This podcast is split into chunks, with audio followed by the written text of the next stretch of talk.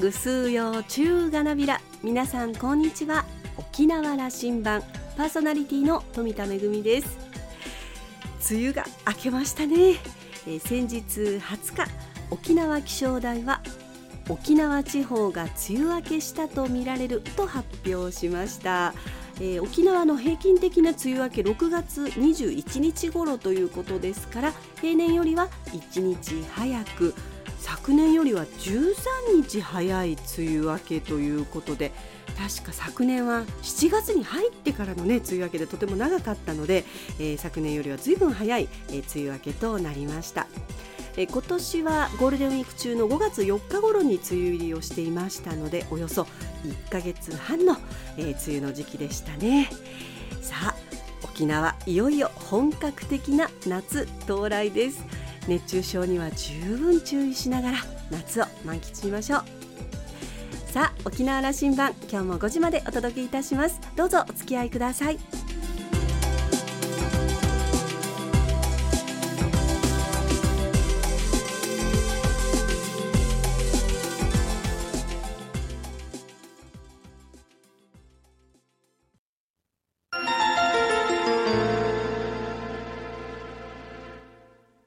那覇空港のどこかにあると噂のコーラルラウンジ。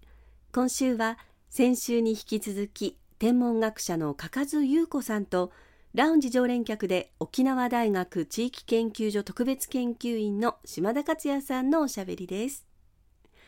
加津さんは1977年生まれ那覇市のご出身です。沖縄小学高校卒業後1996年に東北大学理学部へ進学。その後ハワイ大学天文学研究所にて修士号博士号を取得。研究者の道を歩みます。バリの天体物理学研究所やシカゴ大学の研究員を経て2013年からスバル望遠鏡を持つ国立天文台ハワイ観測所で市民と天文学をつなぐアウトリーチスペシャリストとして活躍しています。かかずさんが宇宙に興味を持ったきっかけは中学生の時に NASA 主催のイベントに参加したこと。その経験は今もかかずさんの研究者としての活動につながっているようです。講演のため帰国した機会にコーラルラウンジに立ち寄っていただきました。今週はその後編をお届けいたします。どうぞ。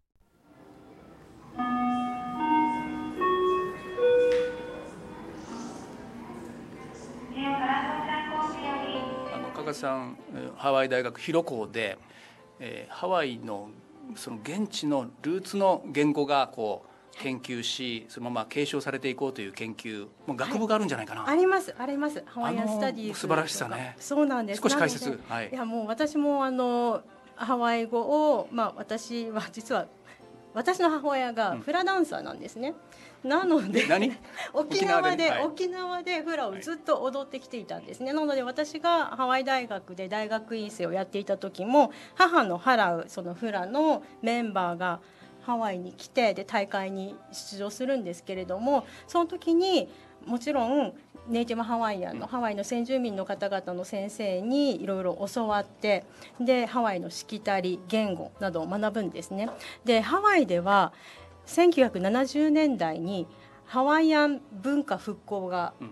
始まったんですね、もうそれはご存知だと思うんですけれどもホクレア号のようなそういったあの古代の技術だけを使って公開するという大公開するというその文化復興そして言語の復興があの始まりまして現在ですねハワイ大学マノアそしてヒロコ他の大学でもですねハワイアン・スタディーズというもうハワイの言葉文化を学部で学ぶもう学問になってるんですよね。学問になっています、ね。はい、で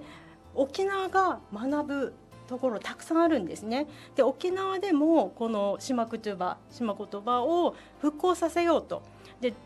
ハワイからこの文化の復興ですねで言語の復興を学ぼうとしている方もたくさんいらっしゃるんです。なのであのうちなんちの学生で現在大学院生でハワイ大学広校のハワインスタディーズで専攻しているあの学生さんもいますし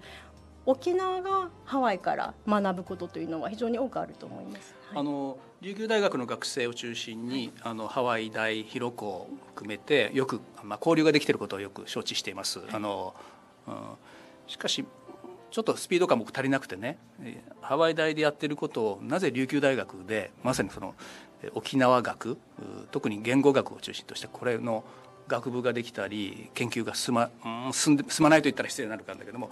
もっと進めたいというお気持ちになりませんか？ハワイ見てなりますね、ね、なので私としては、まあ、私あの琉球大学に所属していませんので、うん、なのでオイストで実は今島言葉を習ぼうという動きがもうすでに始まっていますしあとハワイ大学それこそハワイアン・スタディーズの教授を招いてオイスト側がそういった地元の方々の文化をいかに学んででその科学をですねあの西洋的な科学ではなくてこの地域の人たちに沿った我々の文化にあの沿ったやり方で科学もできないかというですね新たな取り組みを実はオイストの方でも進めています。ね、はい、あのもうその我々もそうであるように内縄口ができなくなったわけですよ。で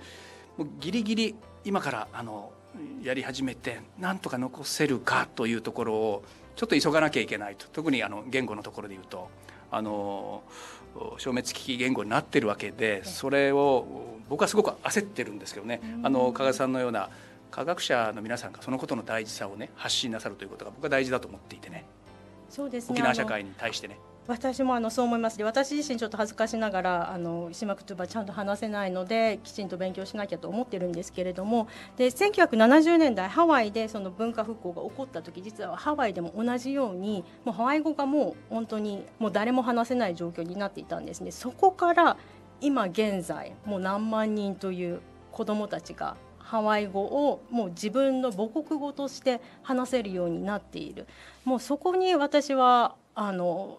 沖縄にとっての未来を見ます。あのハワイで起きたあのタイミングは沖縄で言えば、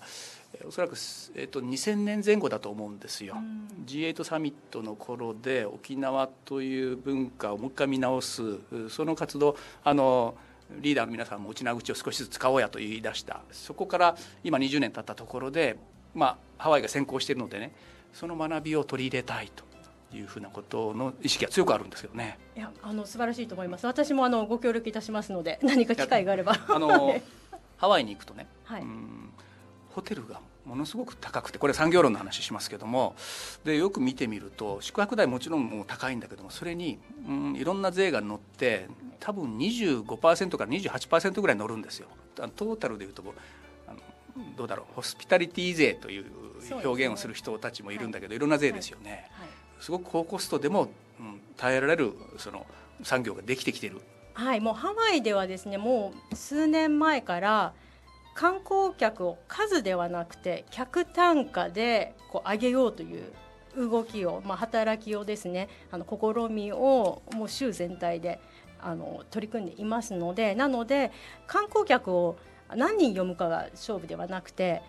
いかにお金を ハワイであの使っていただけるか。そして長く滞在してハワイのリピーターになっていただくかファンになっていただくかそのことに非常に力を注いでいますので沖縄もおそらく今はその分岐点にあると思うんですね。今までのように安かろうではなくてさまざまな人にですね沖縄の良さを知っていただいてリピーターになっていただいてで長くできれば滞在していただきたいと。そういったあのサステナブルなあの持続可能的な観光業ですねであのハワイでもエコツーリズムが最近もうあの主流になってきていますけれどもそのような SDGs を軸とした新しい形のツーリズムっていうのも必要じゃないかと思いますツーリズムの新しい施策を推し進めて、はい、まあ、20年ぐらいですよハワイ。でそれがあのいい循環住んでる住民の皆さんとの例えば所得を上げていくとかあの地域の産業振興により有効に観光が作用していくとかそういうことが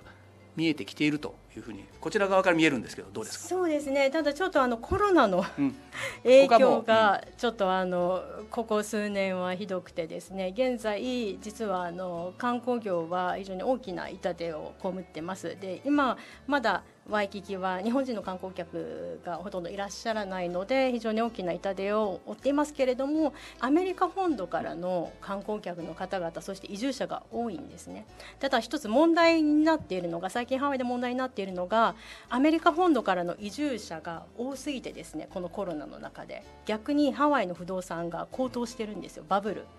で不動産価格がこの1年間で20%上昇してしまったんです、1年間でですか？1年間で20%です。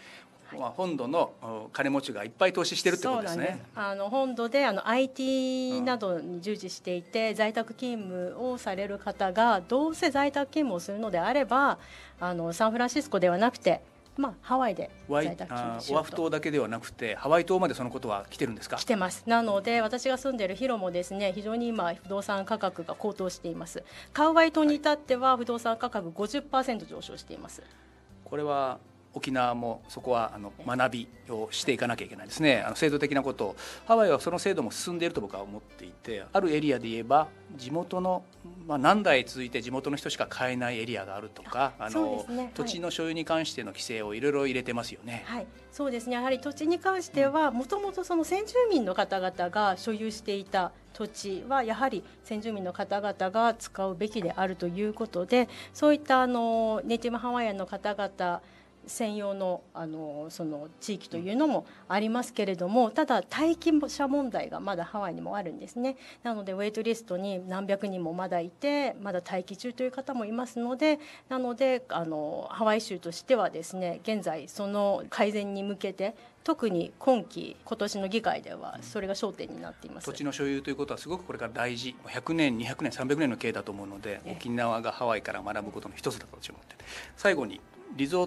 トリサーチと僕呼ぶんですけども、まあ、科学者である加賀さんにねリゾートで科学者たちが仕事をするというのがすごくあのマッチしてるんだという考えがあるじゃないですか。ハワイはそういう政策も打ってきたと思っていますし新しい、えっと、科学技術の集積になっていこうというようなこともハワイ大を中心にして進んできましたよね。そうですね。やはりあのこのハワイというそのもうトロピカルパラダイスをうまく PR してして、ねうん、であの最先端の技術を持つ方々を呼ぶという政策をハワイでは打っています。ただハワイではまだまだそれが足りないというふうには言われています。そこはまああのおいしそうな話もあったけども沖縄も負けてないというふうに言っていいですか？はいそれは思います。はい。どう育てる沖縄発のグローバル人材？グローバル人材って言った時に皆さんどうしても外に目を向け出しだと思うんですよ、はい英語を勉強しなきゃいけないとかそういったことに皆さんどうしてもあの方向がいくと思うんですけれどそうではなくて私たちがすでに持っているもの、うん、この沖縄内南地としての自覚アイデンティティですね。アイデンティティを強く持つ。でそのためには何が必要かというとやはりシュマクトゥバだったり私たちの伝統工芸であったり音楽であったり琉球舞踊であったりそういった我々がすでに持っている財産宝を子どもたちが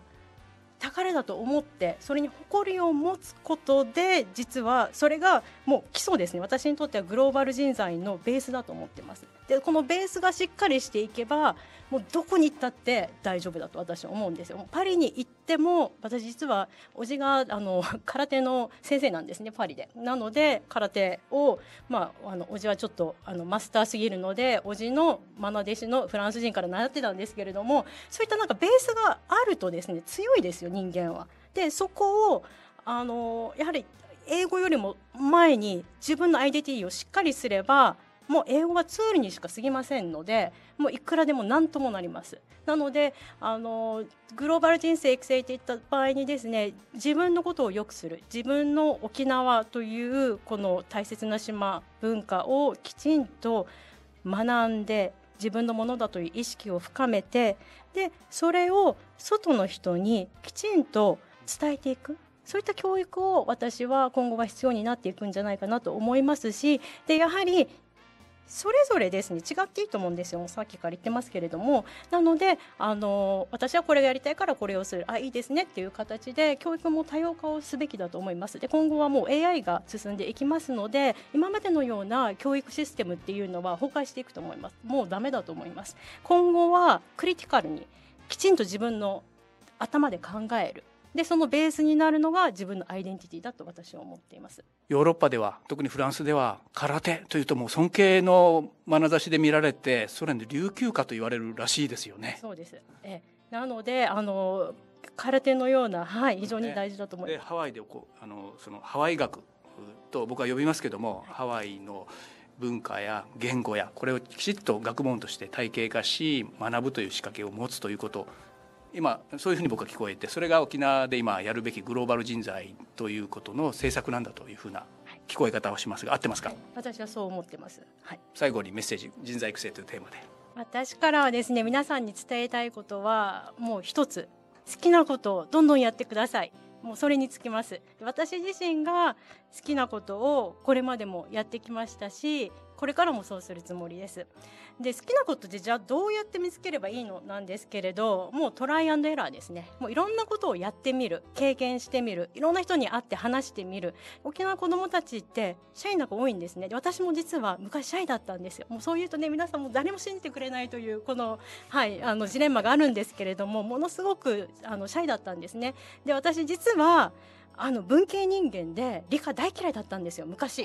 もう小学校の時は実は小説家になりたかったんですね。文系人間でした。で中学校の時にあのスペースキャンプに行ってで天文学者になろうって思ってそれから理科の勉強したんですけれども最初はもうボロボロもう理科とか物理とかもうもうあの30点だったこともあります。100点中ですよ。でそんな私でも結構なんとかここまで来れたんですよ。だから大丈夫ですだ大丈夫、うん、だからその根拠のないその自信は本当に私大事だと思うんですよ。じゃあどうやってその根拠のない自信をつけるかなんですけれどもやっぱり場数を踏むしかないんですよ。で例えばプレゼンをしてみるとか自分の家族の前で夢を語るとかあの自分の友達の前で何か語るとかで語ってでどんどんどんどんその小さな小さな自信を積み重ねていけばそれが自分の大きな自信につながると思うんですね。で中にはそんなの無理だよっていう人ももしかしたらいるかもしれないんですけれどもあの聞かなくていいんですよそういった方々はね。なので自分をサポートしている人たちを大切にしてでさらに周りにそのような夢を語ってる人がいたら逆に私もあなたをじゃあサポートしようというふうにそういうふうになんかこういい感じでサポートシステムネットワークを築き上げていければ沖縄の未来っていうのはますます輝かしいものになるんじゃないかなと思います。はい沖縄よくハワイに例えられることがありますし特に観光の分野では、え、ハワイから学んだこともたくさんあったかと思いますでもそれだけではなくて、えー、文化をどう継承していくのか復興していくのかというところもヒントがたくさんありそうですね。えー、私は最近あの人々の熱意だけに頼っていると物事を動かしていくこと、えー、長期的に何かこう計画を立てる時に、えー、継続していくことは熱意だけでは難しいなと、え感じることがあります。法律や条例制度仕組み作りがとても大切なんだなと実感しているところなんですが今日のお話を伺って例えば、えー、ネイティブハワイアン専用の土地があるという、まあ、制度であったり、えー、また教育の問題でもハワイ語やハワイの文化、えー、大学できちんと研究をして教育をしていくといった、まあ、仕組み作り、えまだまだハワイにヒントが隠されていそうですね。島田さんは加賀さんとのお話を終えてふるさと沖縄へ貢献するため県内の高校や大学における講演やメディアでの情報発信にも加賀さんはとても積極的だと話していました、えー、私も加賀さんの好きなことをどんどんやってくださいという言葉に励まされました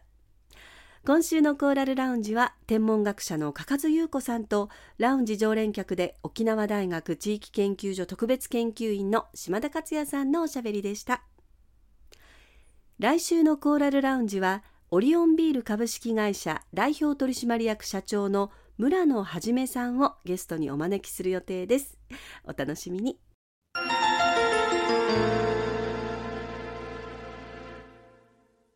めぐみのあしゃぎだよりのコーナーです。今日は舞台公演のご案内です。今度の土曜日7月2日国立劇場沖縄大劇場で午後5時から玉城静江の会頭木舞木踊る売り社の公演があります。今回の講演は玉城流玉泉福寿会玉城静江道場の開設45周年記念と玉木流流宗から獣医教本出版記念のコラボ公演となっています。あの舞台でこう美しくね歌ったり踊ったりする皆さん。その舞台人を美しく作り上げる紛争法。普段は舞台裏でしか見ることができないですよね、えー、髪結いであったり着物の着付けであったりそうした紛争法を舞台の上でご覧いただける、えー、貴重な公演となっています、えー、また華やかで温かな琉球舞踊の数々を、えー、披露する公演です。実はですね私も何度か、え玉城静江先生に、え着付けをしていただいたことがあるんですけれども本当にあの魔法みたいに全然こう着物でも苦しくなくてですね、え司会解説をする時に静江先生に着付けていただくととても楽に声を出すことができるんですよね、えー、裏技があるのかもしれません。その技をぜひ、えー、舞台でご覧いただきたいと思います。入場料は前売りが4500円。当日は5000円となっています、えー、チケット公演に関するお問い合わせは090-2859 1383-090-2859-1383石川さんへお問い合わせください。今度の土曜日7月2日国立劇場沖縄大劇場で、えー、午後4時会場午後5時開演となっています。玉城静江の会頭木舞木踊る売り者ぜひご覧ください。めぐみのあしゃぎだよりのコーナーでした。